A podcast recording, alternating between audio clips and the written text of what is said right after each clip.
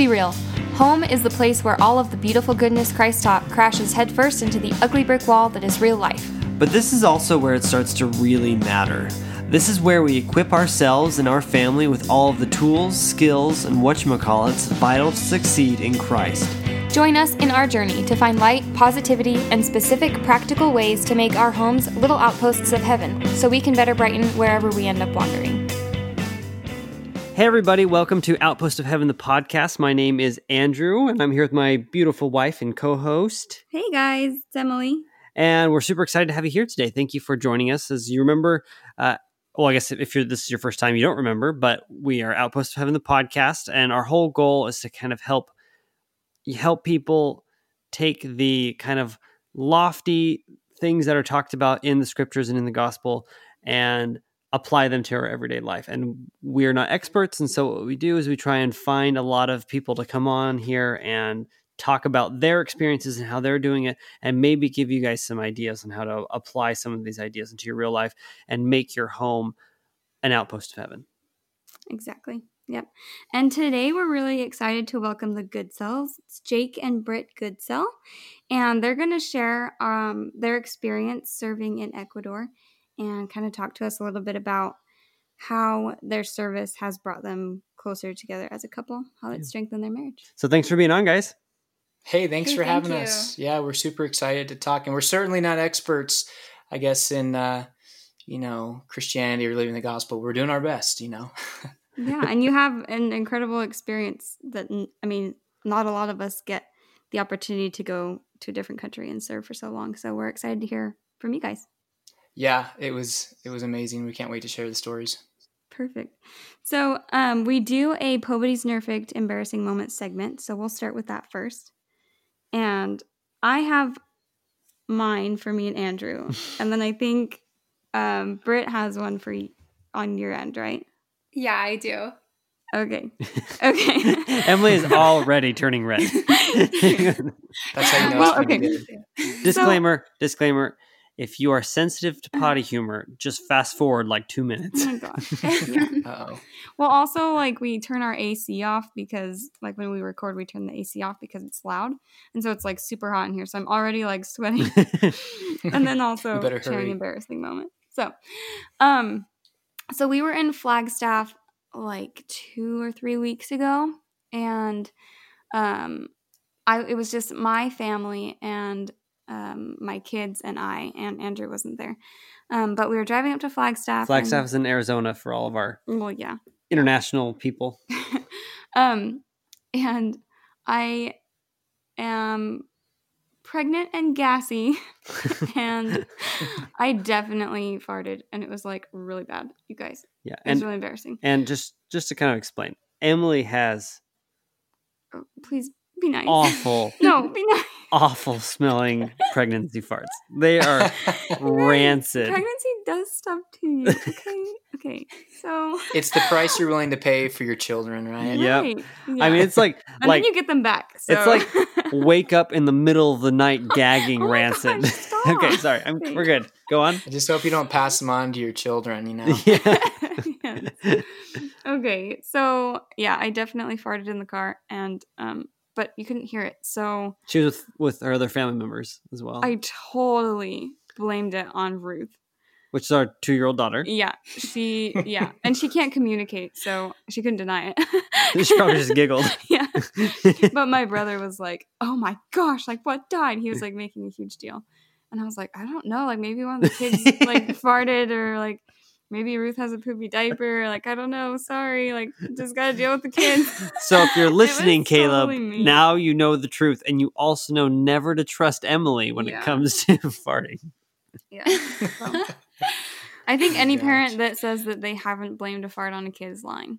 I have not done that. You haven't? I claim it if it comes out of me. Well, usually I claim it because I giggle, so I can't hide it. But um, that one I was just too embarrassed to admit to. So And I had- feel I like- had to lie. I, this is my last joke, but I feel like I feel like a lot of times your your puffs come out and they surprise you, and so half the time you're like, oh, okay, that's enough. Okay. Something to look forward to for when we start our family. Yeah. Yeah. yeah. So puffs. excited. yeah. So yeah, there there we go. Pregnancy is still worth it. Yeah. Just wanted to have that as a disclaimer. This is just a funny side effect. Okay. Well, when your intestines are all shoved up in all these weird places, things just happen funny. So, anyways, Yep. what about you guys? Okay, so Jake wants me to share this story of him. Um, when we were engaged, he was working at an internship in New York City, and I flew out. So we were separated for almost four months during our engagement. The worst. Yeah, it was hard. Awful. How long were you guys But- engaged? We were engaged for five months. Okay. So Man. I, f- I flew out and we took our bridals in New York City, but he he was like a cute little New Yorker and he he knew all the places to take me and um, he took me to Little Italy one one night and um, while we were in Little Italy we we were like we gotta stop at this Italian ice shop like it's it's got to be so good here and we went to this Italian ice shop and um, Jake wanted to try a sample, and um, so the the owner he gave Jake the flavor he wanted, and Jake took the Free sample. took the free sample and Delicious. um, he put once he finished, he put the free sample spoon back into the clean spoons cup, and and this like little Italian man screams no, and the he- deed had been he- done. It was he too just late. Gave Jake this killer glare and was just so like disappointed in him. And and at oh, that point, like he didn't even like the flavor and he didn't really want to get some. But We ended up buying some We- anyway, just because I felt so felt bad. bad. Yeah. I felt Yeah. so bad. But but then he didn't have like a card reader to take our card. So he had dished up this this Italian ice and then he had to send us like a block away to go into his little store that he owns to read the card reader because he was on this like street vendor um, cart and Mm. we just felt so bad that We got the hardest New York City eye roll you could imagine. I mean, oh my god. there was no way to know which spoon was it was. You know, it was just back Yeah. in the clean spoon. So you had to watch like uh, all of the spoons because Yeah. All those spoons are gone. Well, I don't know. I, I hope so. I don't know if he, yeah, if he he just got rid kept, of them or not. But oh well, you know. it was it was um, probably before the Rona, so Right, exactly. yeah. And nowadays you can't do that. Oh, Yeah, I mean, it was samples it anymore, was do such it was such a big uh i was so distracted to have my beautiful fiance with me i wasn't paying attention to where the um where the right spoons go but i'll tell you what now whenever we go get ice cream i sure do i You're i know where to go Oh yeah. yeah That Oh, is man. awesome. I love. That. I don't think I've done I've ever done anything similar to that. I never would have even thought of that as a like a potential mistake.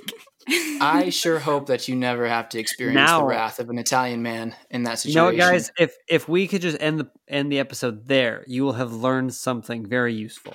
I think. Put back in right- Right. Throw it away. Learn from my aware mistake. of that.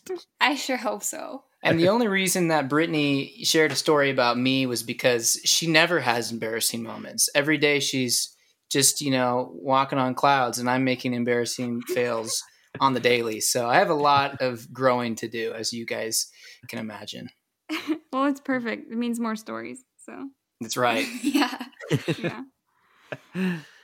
Awesome. Well, do you have any more questions Um, for them? maybe can you guys introduce yourselves a little bit, Yeah, real quick, totally. for our uh, wonderful listeners? Yeah.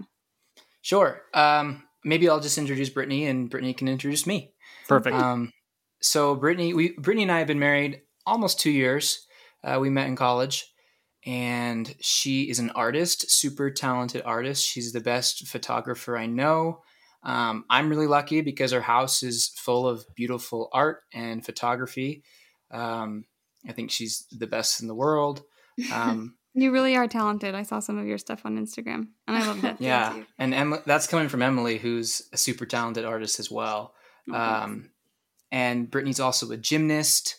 Uh, that's what she did growing up. Um, like I don't just mean she did gymnastics for fun. I mean she competed like in the Junior Olympics and was a big, big uh, national gymnast. Um, Wow.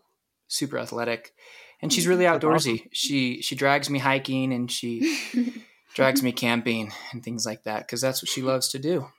Oh man, we is watched one of your. Uh, we'll talk about this later, but I know you guys have a film company now, and we watched one of your It's like a trail running video. yeah your trail running video for the um that energy bar that Yeah. protein whatever. I don't know what kind of bar it was, but Yep. Yeah. uh, and as soon as I saw that, I like almost cried because I. I love trail running. We both do. Oh, And since we- cool. and since we moved out of the west, we haven't been able to do it at all. It's been sad. It's been like. Still the watching that. hardest thing about moving for me, honestly. Maybe not the hardest, but one of the hardest things. Yeah. We'll have to make more videos for you then. Yeah. Yep, just so I can get on. Right. Yeah. Oh, Okay, sorry, I So- interrupted. Go on. So Jake, um, Jake grew up in Colorado and he was in a band all through high school. So he was the drummer and drums is one of his passions and he's super amazing at it. So do you Um, still do that, Jake? Not as much as I'd like, but um, I do. I, I still play now and then. I'm. I mean, the thing is about drumming is it's kind of a curse because everything becomes a drum set. You know, if I'm sitting at the table, to the, uh, you know, I feel bad for people around me. I can't help it. I don't even realize when I start, you know, using pencils or pens or tables just to, you know, lay down a beat or whatever. So, um, poor Brittany has to put up with it. Yeah. I love it. Um, also, type 1 diabetes has been a huge part of his life. He was Mhm. diagnosed when he was four years old, and he is so good with it. And he's he's done such a great job. And I think it's really like helped him to like create a relationship with God, like um, finding out like what this disease can um, Teach me. teach him. Yeah. And he's a really passionate videographer so and i love that about him how creative he is Okay, so I'm just super excited that you guys are here and you're willing to talk about this with us. Um, and yeah, So now you've talked to us a little bit about your about who you guys are. Now let's talk about your humanitarian service because you guys had a really cool opportunity that we're really excited that uh, our listeners have an opportunity to kind of get a sneak peek on. Yeah. Um, so we had the very rare privilege to spend a year in South America, specifically in the country of Ecuador, volunteering in orphanages. Um, and we did that with a nonprofit organization called OSO. And OSO stands for Orphanage Support Service Organization. Um, and their, their mission is to support orphanages, uh, whether that be through financial burdens or by sending volunteers to play with children, to love on those kids that um, that need that care. So it was a great year for us. Unfortunately, it came to a quick end. We were supposed to be there for 12 months. It actually was more like 11 months because um, COVID 19. And we decided to return back to the United States because we weren't getting any new volunteers, and we weren't sure if um, if we waited any longer if we were going to be able to get back to the United States. But um, I, I do want to mention just two things quickly about it.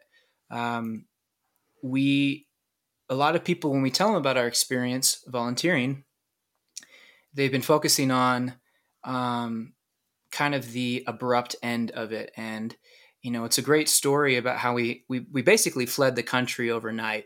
Um, one day we thought we were going to be there, and then the next day we weren't. Um, but we're really glad it worked out the way that it did. God had his hand in it 100%.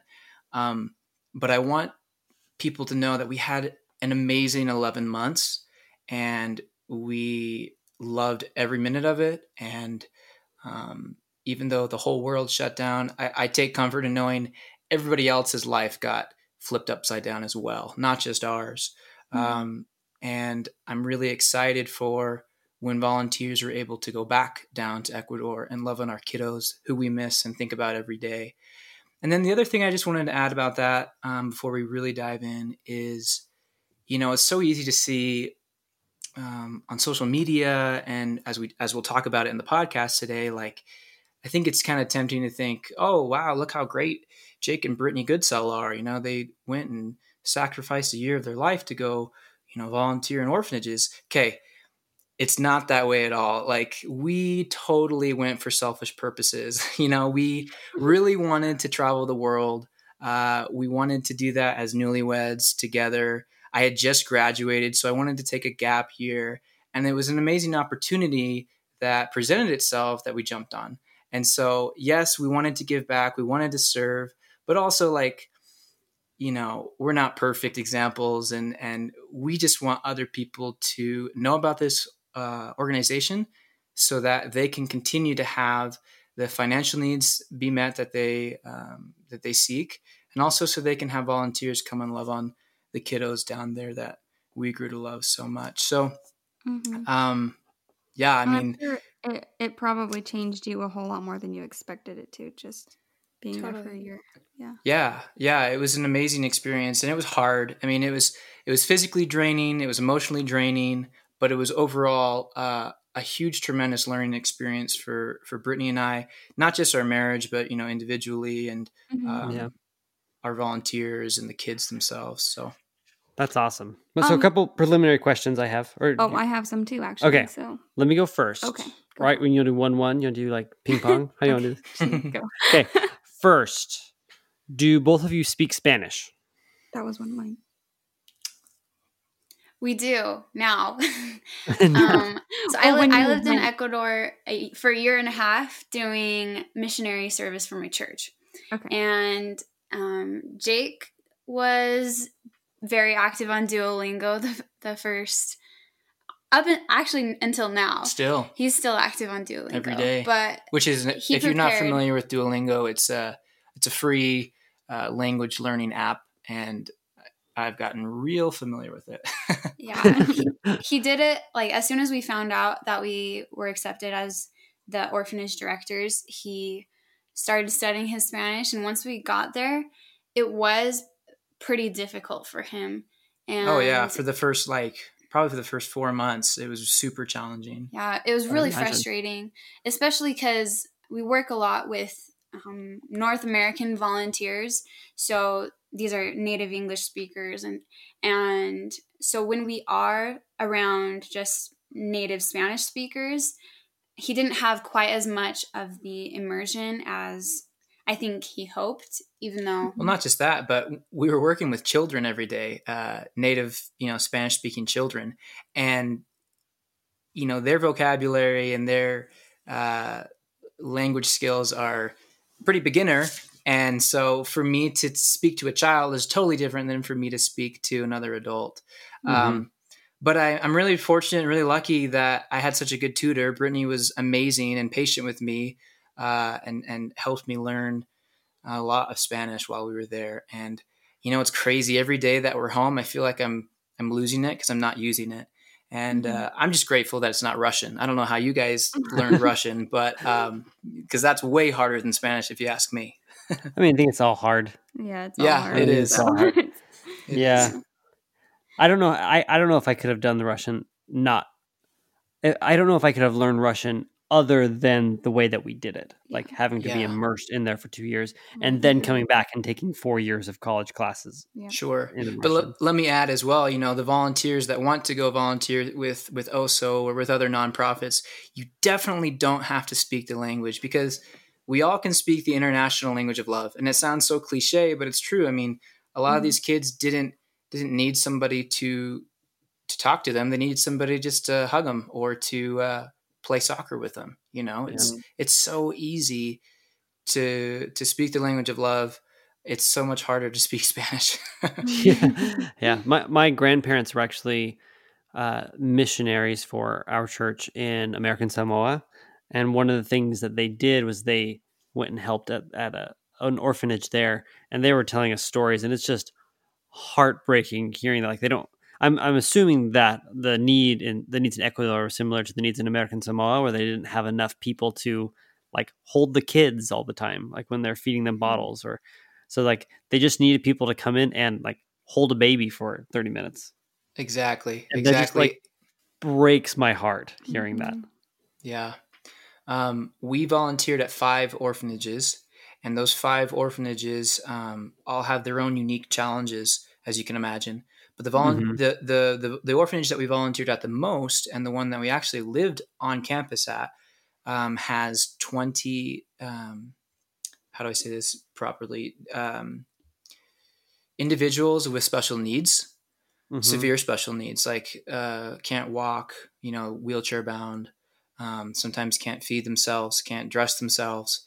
So it really stretched us and challenged us in ways that we didn't imagine. Um, in a good way, though. I I think that we kind of anticipated doing a lot more, like you know, holding babies and things like that. But the need was helping these severely handicapped individuals do daily duties. You know, um, having breakfast, brushing their teeth. And they weren't just children, you know, some of them are adults, some of them are older than we were. And that was very humbling for us. And um, I think that I think that we learn more from that experience than anything. And, you know, they're so quick to love and they're so much we say normal, you know, I feel like they're more normal than most of us, you know, just because they are so quick to love. It didn't matter what volunteer walked through the door. You could have done horrible things in your life and you walk in that door and they receive you with love and they're just excited for someone to come and interact with them. And they might not they may not understand the same language that you speak or they may not be able to do some of the same things that you can. But just holding their hand or just being present or singing to them or reading them a book, it literally changes their physical health. It changes their overall well-being more than you can imagine. We saw it firsthand, um, and they they were amazing. They were so incredible. Oh, that's so amazing. It's really amazing too that everybody has the light of Christ and it's so easy for them to see it and everybody else. And for some reason it's harder for us to see it. But they can just pick up on Yeah. it so quickly. when you were talking, I was thinking about how, uh, like how complex life seems here right now.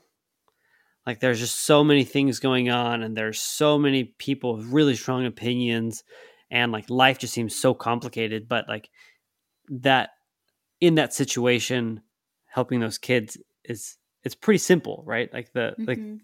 I mean, obviously there are complex underlying issues everywhere, uh, but like that that simple approach to dealing with each other of like purely like loving and caring for the other person, like it's it's something I wish we had more of right now. Mm-hmm. I guess we Yeah. I don't have to wish for it. We can do that those kind of things. Yeah, yeah, Yeah. and it was it was definitely it wasn't easy, but you know it had it, it had its unique challenges each day. But I think one thing we learned is sometimes volunteers would be burnt out or homesick, and I would say, you know, just show up, just being there, just being present is is enough. And it's so important to show these children that we have bad days too, um, because they have bad days, and that's human.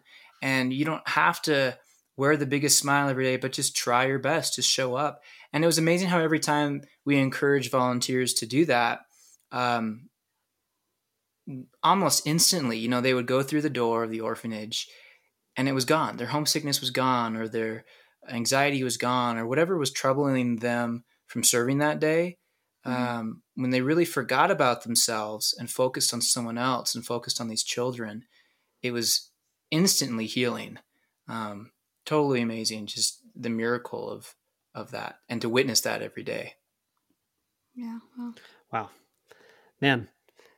Thank you so much for coming on and, and talking to us about talking to us about this. This is such a cool, a cool topic. I think I Mhm. needed to hear today. oh yeah, for sure. So I hope whoever's listening to this, you OSO need to hear this. Yeah. But I I needed to hear this today.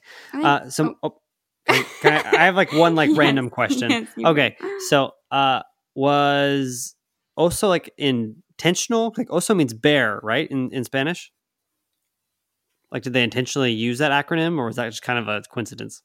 Yeah, that was that was intentional. Oso in Spanish is bear, and their logo is a big teddy bear, and it's Oh, just. I think Cute. it's symbolic of you know children and um, um, loving on these orphans and um, you know the acronym stands for Orphanage Support Service Organization. So technically, there's an extra S because oso in Spanish is OSO, right, Brittany? Right. Yeah. But you are right. Good job. You know your you know some of your Spanish. Yeah. Thanks. Good job, Andrew. yeah, I, I do a lot of work in Latin America now, so I am learning Spanish currently. Awesome. Yep. Hopefully, I'll get down to Ecuador at some point. That would be cool. Yeah. Very real possibility. So one of my other questions was, um, did you choose Ecuador, or was it assigned to you, or did you So- pick it because Brittany you served there, or I'll let Brittany answer that one. Yeah, so Oso only has their Ecuador location where they're they have already established relationships and they actually own the orphanage with the individuals with severe disabilities. Um, they also send people to Thailand, but that's only for a couple months in the summer. Um, but it's just those two countries that Oso really has a hand in For now. for now. Yeah. Um, Is it a, a, a North American based company or, or organization? Yep. Mhm. So my dad's roommate, hundred years ago, right back with the dinosaurs. No, I'm sure your dad will Sorry, appreciate that. Yeah, sorry, Dad. No, but uh, his roommate in college, uh, in life, went on to found OSO. He was a physician that went to South America to do some medical work, and when he was there, kind of similar to your grandparents in American Samoa, he realized that they didn't so much need the medical work as they did need they needed volunteers and people to come and have that interaction um, to to love them. And uh, so he I mean it was it's been 21 years I think uh, that they've been sending volunteers down there. They're based out of uh, Utah. And um, yeah I mean any we, we had volunteers. So our responsibility was to to take care of the volunteers. And so we would pick them up from the airport. We would um, train them, um, organize transportation for them. And volunteers will come for two weeks, six weeks, uh, kind of whatever they want. Um, most of them were college age students. We had some high school students uh, and a few families that came as well. We always love it when families come. The children love it too. Um, so that and, and when we got married, we knew we wanted to serve. We knew we wanted to give back. And you know, when we were even when we were dating, Brittany had this tie to Ecuador because she, of her mission service, and I Mhm. had actually been to Ecuador to volunteer at the orphanage as a high schooler, as a student with my family, um, because my dad and you know his old connection with his uh, college roommate. Mhm. So we actually went down in high school, and I got to volunteer in the orphanages. So when Brittany and I were married, my dad approached us and said, "Hey, I got an idea. You know, my old, remember my old um, college buddy has that nonprofit where they have volunteers. Well, he loves to take newlywed couples to run the program. You should apply." We applied, thinking there's no way that we would get picked for this. And we were, and we were so grateful and humbled to have the opportunity to go and serve.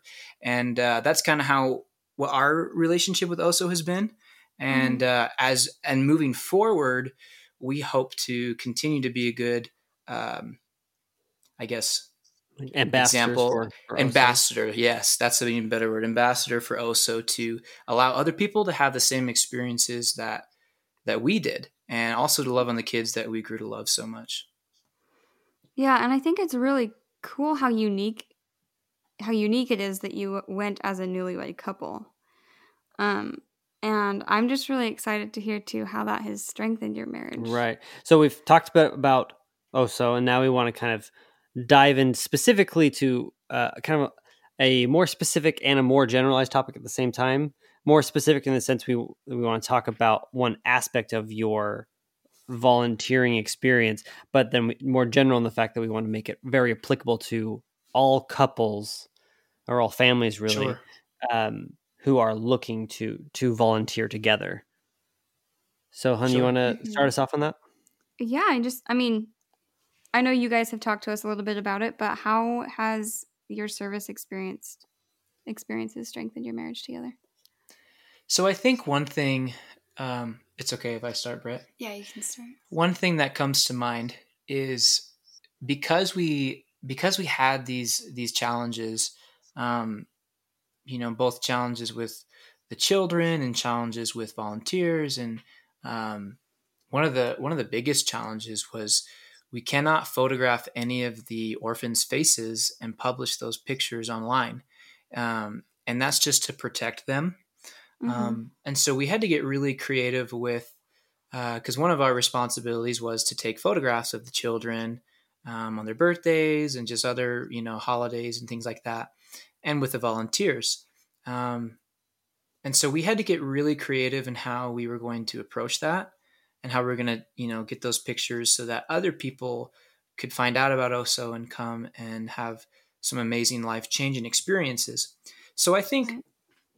I think it definitely strengthened our marriage in that as challenges and difficulties arise, and they certainly have since we've come home, and they will continue to do so, we have learned how to communicate better. We've learned, you know, hey, we had to we had to change diaper of lots of lots of kids, even some adults, you know, and that was challenging but we can overcome these obstacles. We have a strong foundation through our service experience that has stretched us and made us do things that we're not comfortable with. So we can continue to do things that we're not comfortable with. We can overcome any obstacle and challenge together because we've done it before. I think that's something that also is definitely, or our experience in Ecuador has definitely given us. What do you think, Britt? Yeah, I think that I mean, I think some of the hardest days when we were most exhausted and and um, like even even frustrated with maybe like the way some of our volunteers were acting or the way some administrators um, were handling things. Like I I remember just like reacting like trying to react as positively as we could. And like even even on the days when we were absolutely exhausted we kind of we still had to be an example to the volunteers and and like take care of our nightly duties if they were like kitchen cleanup or like just doing things with a smile even on even on hard days. I think that that service like really helps you I, I think it makes it possible to do things like happily even when there are things like you don't really want to do Yeah. Yeah, I, I really like what uh, what you guys said about not just doing hard things and the benefits of doing hard things, but doing unpleasant things. Because I think maybe in, in our society today, we are less willing to do unpleasant things. You know, like we don't want to do things that make us uncomfortable or that are difficult or strenuous or that tax us in new different ways. Like we're very comfortable with comfort. and Yeah. I, I Mhm. think uh, we disadvantage ourselves a whole lot, and it's really hard to to connect with people if you're not having to if you don't put yourself in these kind of uncomfortable situations. Yeah, for sure. It it actually reminds me a lot of this analogy that I came up with, and Brittany's probably so tired of hearing this, but I, for me, I like it. Um, it helps me. But you know, when you're working with volunteers, and just when you're working with people in general in a professional setting, and um, there's challenges that come up, um, I've learned that everybody is unique and everybody has different strengths and weaknesses that they can bring to the table. And you know, we had so many amazing, amazing volunteers. We had volunteers from all over the world. We had volunteers from Canada. We had volunteers from France. Um, and they were just, you know, totally cream of the crop. And um, it's been great to stay in, stay in touch with them as as we've returned back to the U.S. But um, I guess sometimes I was a little disappointed with, you know, a volunteer here or there, very rarely. And, you know, I learned that people have different. I call it, this is my cup analogy, okay? Bear with me as I explain. Okay. people have different sized cups, and those cups are filled with service and, and things that they can give, things that they can share. And everybody has a different amount that they are willing to give, that they are willing to share. And so, what we learned is, you know, not to push people over their limits, especially in a volunteer setting. You know, we're not Mhm. we're not paying them, we're not uh, we're not asking them to do more than they can more than they can carry, more than they can bear. But it was important. I learned to give them a little bit of, of stretch, a little bit of discomfort, just so they could grow. And I learned that myself while we were there. Brittany and I both had to do that with each other and keep each other accountable. Um, and then there's another little tangent to that as well. A little caveat is that it's so important when you're in a service setting, especially a long term service setting, to find ways to recharge your batteries, to refill your cup so that the next day when you wake up early in the morning and you don't want to do it, you're you're recharged. You have more to give. Because we saw firsthand people that gave and gave and gave and their cup ran out of giving, if that makes sense. Mm-hmm. And um, that's because they didn't have a creative outlet or a um, a way for them to recharge their battery, so to speak. And for Brittany and I, we had to get really creative with with ways to do that in Ecuador. You know, it certainly isn't a third world country where we're you know we're living in huts at all, but um, we had a nice home with a shower. We had running running water and everything. But we would retreat. We would you know watch our little Netflix movie or, or whatever. Just something that uh, you can do for yourself to recharge is so crucial. And we had volunteers that we had to um, kind of encourage them to find those things so that they could give their all to the children, the whole reason that they were there. So I don't know if you guys have seen that in your marriage at all, especially with having children. You guys teach us. You're the ones that are parents, and we're not parents yet. I mean, it certainly felt like being a parent to a lot of those children, but um, nowhere near, I'm sure, what you guys face on a daily basis. So we could learn more from you and we could then then you know we could tell you. So uh, what do you guys think about uh, recharging, especially with your marriage? Oh, I totally agree. I think it's important for you to find stuff as an individual and as a couple that remind you that you're still you. Mm-hmm, yeah, definitely. Mm-hmm. Yeah, and I think that that changes in like what whatever season you're in.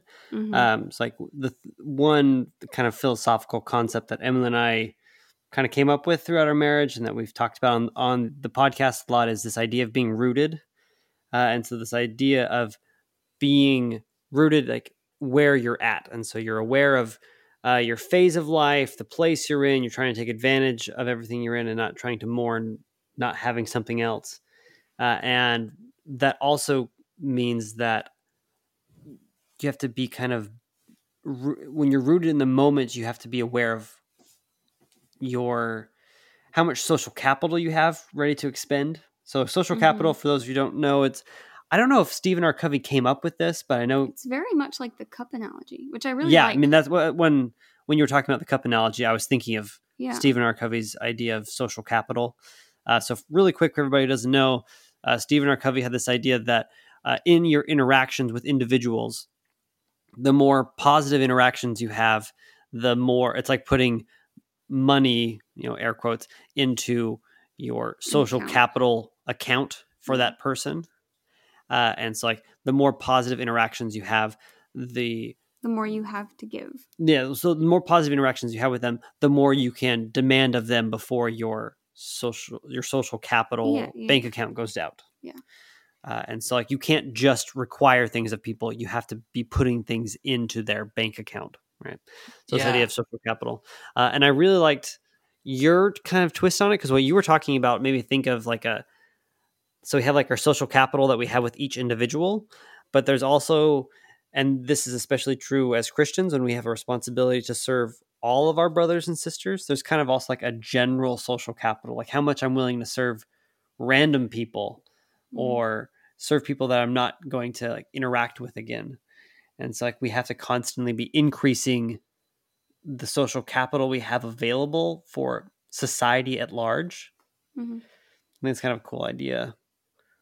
I'd have to and, go back and listen to Stephen R. Covey, see if that actually applies. He might have said something about that, but yeah, I I love that. I think that's great. I you know we we learned in our missionary um, work that you, you, can never make anybody do anything and, and, that's totally contrary to god's will we don't want to right. make people do anything but invitations you know inviting people to to grow inviting people to stretch that's a totally different thing when it comes from a place of love uh you know it's it's totally different when it's an invitation and that's all you can do and and it's supposed to be that way. We all have our agency. Agency is a gift from god and he'll never take it away from us. So why would we want to take away other people's agency you know? And uh, we want them to have the opportunity to choose to accept invitations to grow or to not accept invitations to grow. And I hope certainly when Brittany and other people in my life invite me to do a little better or to grow, that I'll have this the courage and the strength to take them up on it and to ask for help. Yeah. Um, right. Have, that's have super you important. been able to see that in your marriage so far that you are able to push each other and to like realize the bounds on or the boundaries, I guess, on how far you can push each other in a good way, I guess. Does that make sense? Yeah, I mean, pe- people always used to say. I mean, I feel like I always used to hear before I was married, you know, you pick your battles, and I never got that. I never got that until I was married, you know, and uh, it's the same with what we're talking about right now. Like every day, I'm not gonna, I'm not gonna push Brittany. I'm not gonna, you know, um, invite her to do something outside of her comfort zone every day, like do a podcast, for example. But, but occasionally, you know, when, and, and I hope that's It's the same. Yeah, I hope it's the same, you know, the other way around. And it's not that your spouse is a project at all. That's not the case. Certainly not. Um, Right, but you're you're as people who are I, th- I always say this. I think if you're doing marriage right, you are in you are intimately and sincerely committed to the other to your spouse's progress, Progression. pro- Mhm. progress, yeah, well being, progression, progress. and Right. and uh, improvement. I'm like trying to. I was thinking of it in Russian. I couldn't think of it in English for a second. Um, but what is it in yeah. Russian? совершенствование Yeah, I'm not going to be able to say Yeah. that. Yeah. Pro- Progress. или развитие. It's also Progression. progression.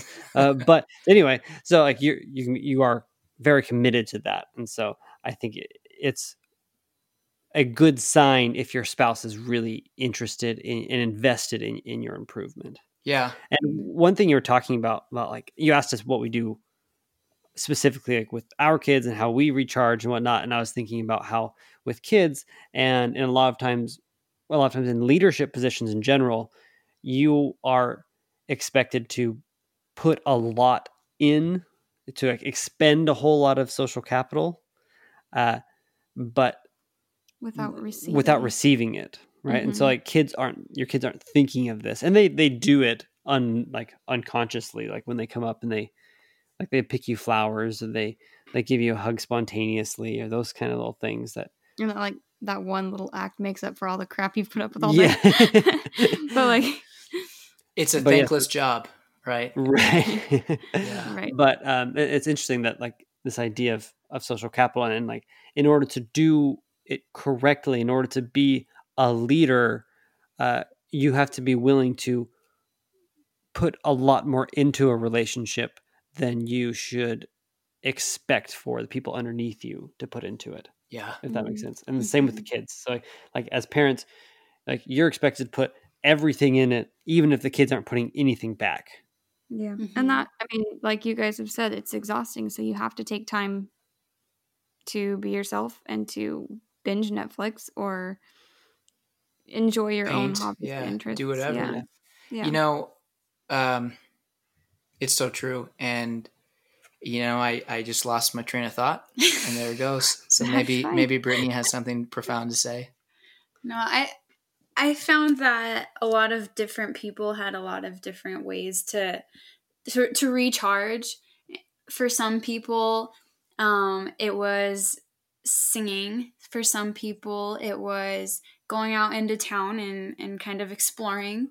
For some people, it was going on a hike or or going to the gym. You know, Just finding what it is for you on an individual. yeah, I think it I think it's so important for us to do what we need to do to feel good in ourselves cuz otherwise we can't we can't reach out. And when we first got down to Ecuador, I think it was so easy to feel. And I know that, man, you mothers are amazing because it was so easy to feel. And maybe you don't feel this way, but just a little bit of guilt, you know, a little bit of like, oh, yeah. I should be, you know, down there playing with the kid, but I need a minute to, uh, To you not. know, to, to take a nap. Yeah. Yeah. Yeah. and it's okay to take a nap. Um, it took us a long time, I think, to get to that point where it was like, you know, it's it's okay to take some time for you. In fact, it's necessary. And uh, Absolutely. Oh, Yeah, the guilt all was about- so real. yeah, hmm Yeah, that's it's a super hard thing, and I think we both go through like ups and downs and how well we deal with that specifically. Yeah. Mhm. Like there are some times that it's really easy to kind of have like a rooted eternal perspective, and then there are other times where you kind of just spiral, and then it just gets worse, and you like start thinking you're a terrible person, and and it's it's usually like once you get those things down and you like kind of figure out how to balance them, it's usually a mistake in some other part of your life or Yeah. doing something else that will trigger that that old guilt again. totally, totally. My my grandfather used to talk about, um, you know, you got to have your your physical, your mental, emotional, and spiritual um, elements of your life all together. Otherwise, those four, he called them like you know the legs of a table. And if if one of them is is is down, then the table's going to fall. And it's so true. Let me ask you guys this.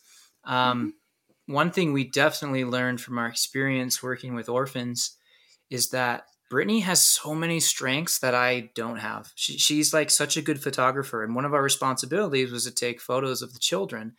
And there were some days that you know she's like, "I can't do it today. Can you do it for me?" And I would, yeah, you know, I smile through it, and I would I would get through it, and I could do it. But um, have you guys realized that you know we're, we've been talking about kind of um, I guess my question is have you realized that you kind of delegate and share the load and have certain things that one of you do really well that maybe the other could improve on and so you know you kind of help each other carry the weight that way Oh, totally. Definitely. Why don't you share first? Oh, okay. Just real quick, I, I think um, Emily is very, very good at uh, being aware of feelings. I am bad at feelings. I, I'm very like, uh, I'm very like logical and analytical and kind of task oriented. You're task oriented as No, well. I'm task oriented, but like I'm better at picking up on like social cues and like knowing when something is like appropriate or not. like, Yeah. to say or to like. Like in my mind it frequently doesn't even like it doesn't even cross my mind that something i might say might like offend somebody because of cultural things because in my i i don't think in terms like that i think in terms of like is this the right thing to say or is this a logical thing or is this does this make sense um and so emily and i have some coworkers and some people at church that i, I serve around that have to do the sim like something similar and that kind of like remind me to uh, to think about those things and it's not that i like i don't care about people's feelings it's just it's it's something that doesn't come naturally like Right. yeah it doesn't come Right, naturally for me. Um, but Yeah. something that you're really good at, and I rely on you for a lot, is like um, technology stuff, like podcasting stuff. hmm Definitely, like all the tech stuff, and then also, well like, it's, it's not quite true so emily's not super good at like figuring new things out on her own yeah. But once you teach me, then I can do it. yeah so like i'm really good at like the figuring it out and then emily's really really good and then I can take over once. Yeah and she's frequently better at me at it later but like that the uh, like the initial learning it is hard is like harder Yeah. for you So I mean, yeah, like like you guys said, we have our strengths and our our the things that we like to do. That we kind of we have to rely on each other for certain things. Yeah. And And and Yeah. one hard thing I, I think is a lesson that we're still learning is when you delegate and like when you like when you say okay this is just what you're going to do and this is what I'm going to do and then on the other side is when do you just say hey like let's try and like improve so you're capable of doing this and so like Mhm. our skills become more similar because I think that's what I thought of when I thought of coordinating. That's what I thought it was long term. Was okay. Emily has these skills, and she's going to continue to develop them, but she's going to help teach me those skills. And then I will be better at those things. kind of like on a team where like I mean, I'm not really that into sports, but I feel like the different teammates, the different positions, like they know how the other positions work hmm just because you're like a defender doesn't mean that you ignore everything about a forward. You know what I'm saying? Soccer. Like, She's using soccer. well, yeah. there you okay. go. Yeah. Yeah. but like I feel like the the way that a team should work or like like like a marriage team should work is that we should be able to know how the other what the other person's going to do. Yeah. right like know the and, roles and I think the, when we were first married, I was thinking of it in more in terms of okay, so like I'm I have this skill and you have these skills. you kill the spiders I'll make the dinner Well, I wasn't even thinking. So I thought of I didn't even think of that. I thought of like I want your skills. I want you to like teach me those things, and I'm going to teach you my Oh, things. okay. And so we're like going to gain each other's skills, and so we're going to become like Oh. more similar. okay yeah But I found that it's more effective, and we're happier if it's more like what you were talking about, where it's you're a defender and I'm a midfielder, and like that's okay. And like we can know, like we need to understand how the other plays more and the other's responsibilities, so we can interact better. We can work better as a team. But I don't need to be a defender, and you don't need to be a midfielder. right I think that's something I'm learning right now. Yeah Brittany's over here pinching me, like, "Hey, are you getting this? Are you taking notes?" Or what you're saying? Yeah, yeah, I got it. And you're so right. I would just add that it's okay to ask for help too. And me as a husband, as a man, certainly not. You know, I don't want to get into gender roles. Certainly not all men are this way. But for me to say, "Hey, you know, I really need help," um, whether it be mowing the lawn or you know making dinner or anything, you know that's the beauty of a marriage is you can ask for help and uh, i probably Totally. don't do that enough i probably should do that more um, so i'm going to that's my takeaway from this is i need to that's what i got i don't know maybe you got something else that's out a of good that takeaway well, unfortunately, we're running out of time. I could, I think we But- again. I feel like every time we have a conversation, we feel like we can just keep going and going and going. Although there have been a few times where it's like, okay, like we're making thirty minutes. That's good. We're gonna call it a wrap. yeah But this time is definitely one of those where we but can feel like we really keep good. going. great Um, one thing we do want to ask, well, I have, I mean, there's two things I really want to ask, but how has your service strengthened your relationship with your Savior? Let's get Britt's answer first. Yes. Okay. Um I think that our service has strengthened my relationship with my savior in the way that I like I was able to to see people through um a wider perspective. I mean cuz cuz we're putting people in in hard situations, long long hours, you know. Um like playing with the kids and, and working really hard. Um, and I, I just I came to realize that what, what they were doing was enough. And um, that like God was grateful for the service that they were offering even even if their cup was small you know? Mhm. and and also the kids like so, something that that we saw a lot with the volunteers sometimes we had volunteers that didn't get along super well with each other and then they'd go downstairs and and play with the kids and and talk about how much they loved them. And something we we told our volunteers every time they left is is that like we really need to go out into the world and, and see people like we see those kids because those kids were innocent and they were so easy to love. You know they were they were smiley and, and i mean they had their bad days but it was so easy to love them because we knew that they weren't able to to do anything for themselves you know? And we saw the way people treated each other like even even as volunteers and that like our, our perspective just totally was broadened in in that regard yeah if you can love an orphan Mhm. why can't you love a volunteer you know or a coworker or a family coworker. member Yeah, they're no different at the end of the day. They're no different. They're both children of God and they deserve the same amount of love. So it's just, it was so interesting for us to see that. Is that what you meant? I, I don't want to put words in your mouth, but um, yeah. And I guess for me, a lot of the same things. Um, my Savior is willing to take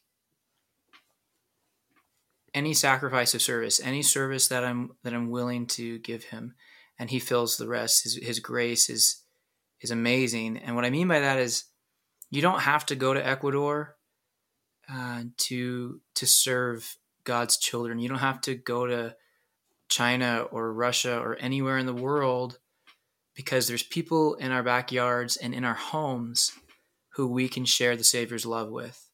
And Absolutely. I might not I really struggled with this idea of charity for a long time until it was explained to me this way. And I'll just end with this. You know, I'm not perfect. Charity is the pure love of Christ and and I I am not he and I don't have the same measure and capacity to love that he has, but I have felt his love. And because I felt his love, I can do my best to reflect some of that on my fellow men. Um, I can help them try and feel what I felt. It's not about them feeling my love, it's them feeling his love. Um, that's the main goal. That's what's more important than feeling my love is feeling our Savior's love. So that is huge. That. All right, man. And thank you guys so much. This has been such a great conversation. Yeah. Um, Well, I want to give you guys a little chance too to talk about your new project, your new company that you started. Take it you away, Brittany. take a couple minutes to do that? Yeah, so um when we came home from Ecuador, we were trying to figure out what we wanted to do.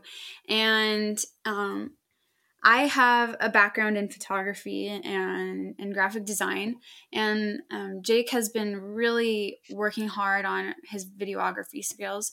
So we came home and we formed a video production company, and we have been starting it. And um, it's it's been quite the project, and it's been so fun to to learn and grow with Jake, my best coworker ever. um, but essentially what we do is is we do videos and, and photos for companies um, for advertisements and instagrams um, facebook just social media type type ads and and we're and they're like it legit high quality stuff. Yeah, I was blown away. You Thanks. guys are doing amazing. Yeah, We're it doing looks our best. like yeah it was just it, the videography was really cool it was it was kind of it was different than stuff i've seen before and like it almost felt like edgy cool but it was uh, the one i saw was like a barbershop oh, that one was really awesome. yeah like a barbershop video Yeah. but it was awesome like it made me want to go get my hair cut and Yeah. i don't i don't And particularly I cut your hair. yeah and emily cuts my hair i'm like honey like, can you just like put some like cool music on you can like kind of dance while you're cutting my hair it was awesome so yeah, yeah. Our goal is. I was- is- go ahead. Oh, I would say I- all of our listeners, I would recommend just going to look at their stuff. It's really cool. You can find us on Instagram and Facebook, August Film Co- Company. Yeah, August Film Company on Instagram or augustfilmco.com. And we will include all those things, including the information about OSO, in the show notes and in our post about this uh, about this episode on Instagram. So, Hun, uh, any takeaways? Um, I think my biggest takeaway is um, kind of something that Jake said at the very end is that you don't have to go to China or Ecuador or wherever to make a difference. There are so many people all around us, and I think especially right now with um, COVID and all the the chaos of politics and the way people are treating each other right now, like there's definitely opportunity right in our in our home and around us to serve Right. one another and to love and to just show kindness. Yep, definitely. I think I have two takeaways. One was the first one was uh, something that Jake was saying about the uh, social capital. Well, you, your cup analogy. Oh, definitely. That was cool. I'm I'm going I'm to going to use that, by yeah. the way. I'm going to expand it because I like I really like the concept of, of social capital. So like this this kind of like l- not vague but general social capital. So like we have to have like our social capital that we're developing with other people, but we have to be kind of uh, investing in ourselves, I guess, in our social capital bank, so that we can be charitable to everybody uh, around us, and especially those people that we can't expect to receive much back from. Mhm. And so we need to be taking care of ourselves because if we're not taking care of ourselves, that kind of uh, emergency fund dwindles dr- drastically. And so we have to make sure that that cup is bigger, that social capital fund is bigger. Uh, the next thing was something that Britt said at the end about loving people um, and encouraging people and being happy with people, dis- regardless of like the size or shape of their cup. Mhm. Um, I think I find myself frustrated sometimes when I'm in volunteer situations or I'm dealing with volunteers or just dealing with people in, in lots of different situations when they're not as when their cup is not the shape or size that I sh- think it should be. Mhm. and sometimes exactly. It, it's like it's difficult. You're like, this seems like this should be like maybe the bare minimum, or I don't understand why you burned out so fast, or I don't understand like why you're so particular, whatever it is, why you're so difficult. Uh, and I think the important part is that they are trying to give their cup to somebody else. They're trying to give the water that's in their cup to somebody who needs it, and that's something I need to remember. Yeah. All right, I so I think think what- we are like very over time. Well, I have one more. okay, Just I'm go so ahead. sorry. You go ahead. But I'd just like to bring it back to strengthening marriage again. Um, I just really love the whole concept of like using each other's strengths Mhm. and helping each other in our weaknesses and learning and growing together. So Oh yeah, I did like like the Yeah. defender midfielder the idea. Like we don't have to be the same player. right, we don't have to have the same strengths or develop each other's strengths, but we can use them. Yep. Yeah. So- All right. Well, guys, thank you so much for Thank agreeing you. to be on here with us. And all of you wonderful listeners, thank you for joining us. Thank you for listening to us and, yeah. and putting up with us.